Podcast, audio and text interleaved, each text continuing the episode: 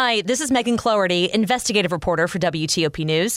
If you like top news from WTOP, we think you'll love our new podcast called the DMV Download, where we take a more in depth look at the biggest local stories of the day happening in our area. We hope you check it out. School bus stop safer after a deadly crash. A popular grocery delivery app pays up in a lawsuit that says it scammed drivers out of tips. I'm Luke Lukert. DC welcomes Dougie Fresh and DJ Kool for Chuck Brown Day. I'm Jason Fraley. Good morning and welcome in on your Saturday morning. It's now 8 o'clock. This is CBS News on the Hour, presented by Liberty Mutual Insurance. I'm Linda Kenyon in Washington. The federal judge who signed the search warrant for former President Trump's Mar a Lago home has ordered the Justice Department to propose a redacted document for public release. What's the Trump team doing? CBS News has learned that former President Trump's legal team is planning to ask a Florida judge to appoint an intermediary to review the government's documents that were seized by the FBI at Trump's Florida state. Many of those documents were top secret. CBS's Dana Jacobson. Kobe Bryant's widow, Vanessa Bryant, is suing LA County over the sharing of photos of the helicopter crash site where Kobe, their daughter Gianna, and seven others were killed. In court, she wept as she said she was devastated when she learned about the photos. And she says she's been battling anxiety because she fears those images may be shared publicly. KCBS's Jeff Nguyen. A security threat is affecting many Apple devices. Lisa Plaggemier with the National Cybersecurity Alliance says there is something you can do about it. It does give somebody full admin access without you even realizing that it's happening, without you clicking on anything. And so it is really, really important that you run the update as soon as possible. The security threat affects many iPhones, iPads, and Mac computers. In Michigan, a judge has blocked a nearly century old law from going into effect that would have banned abortions. More from CBS's Steve Futterman. For the last 50 years, the 1931 law had been a non factor because of Roe versus Wade. But when the Supreme Court overturned Roe, there was nothing to block the old law. Judge Jacob Cunningham issued a preliminary injunction pointing to an expected ballot initiative on abortion in November. Uh, and in uh, a war in Ukraine is once again drawing international concern now over shelling around a nuclear plant. Russian President Vladimir Putin has agreed to terms for a team of independent inspectors to visit a nuclear plant in southern Ukraine that's come under shelling. The development follows a call between Putin and French President Emmanuel Macron. Ukrainian President Volodymyr Zelensky said in a video released last night the team from the International Atomic Energy Agency could reestablish security at Europe's largest nuclear plant that's now controlled by Russia.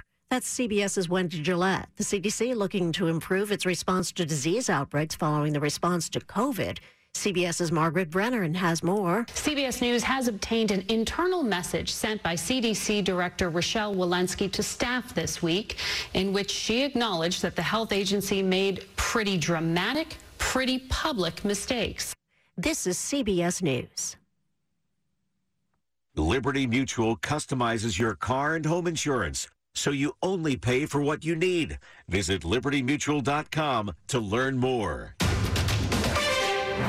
It's 8.03 on Saturday, August 20th. We're at 72 degrees and we're going to the mid to upper 80s today.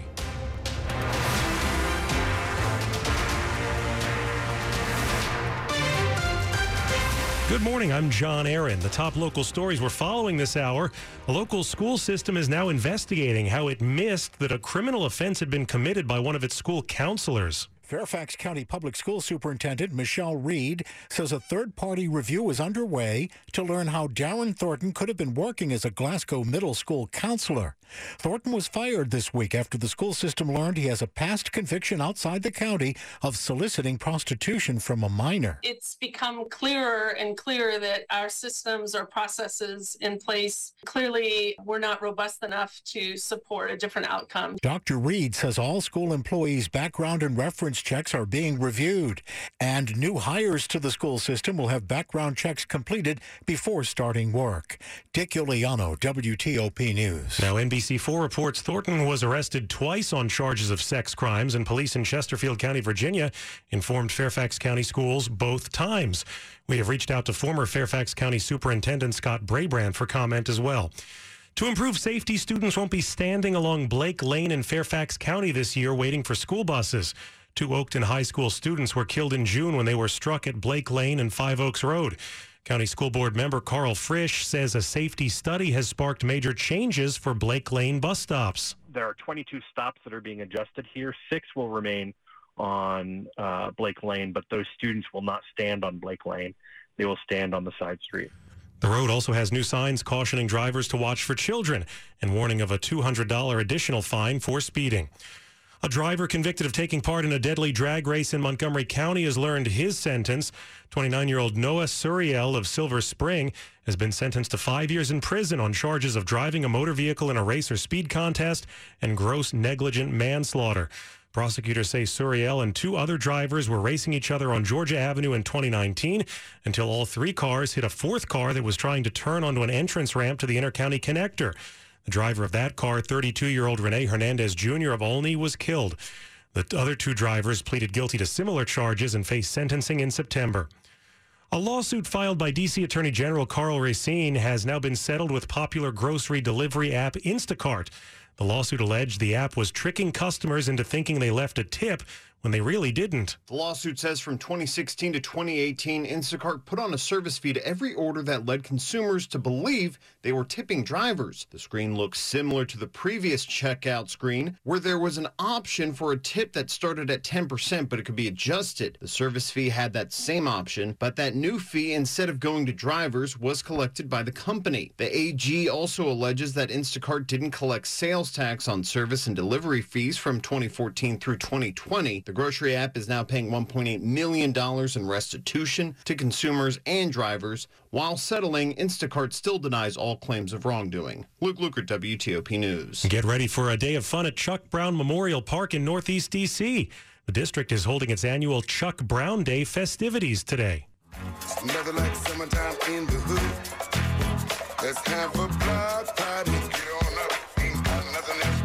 We're really proud to continue the legacy of Chuck Brown and to celebrate go-go music. It's our local art form. DC Parks and Rec Director Delano Hunter welcomes an all-star music lineup. Dougie Fresh is a hip-hop legend, and I just love listening to DJ Kool up between the sets. The free event also features food trucks, a moon bounce, and a back-to-school giveaway. The renaming of Langdon Park to Chuck Brown Memorial Park was the brainchild of Mayor Bowser. She has supported this endeavor. Find out more on WTOP.com. Jason Fraley, WTOP News. Still ahead, we go deeper on another issue that could further impact supply chains that are already under pressure.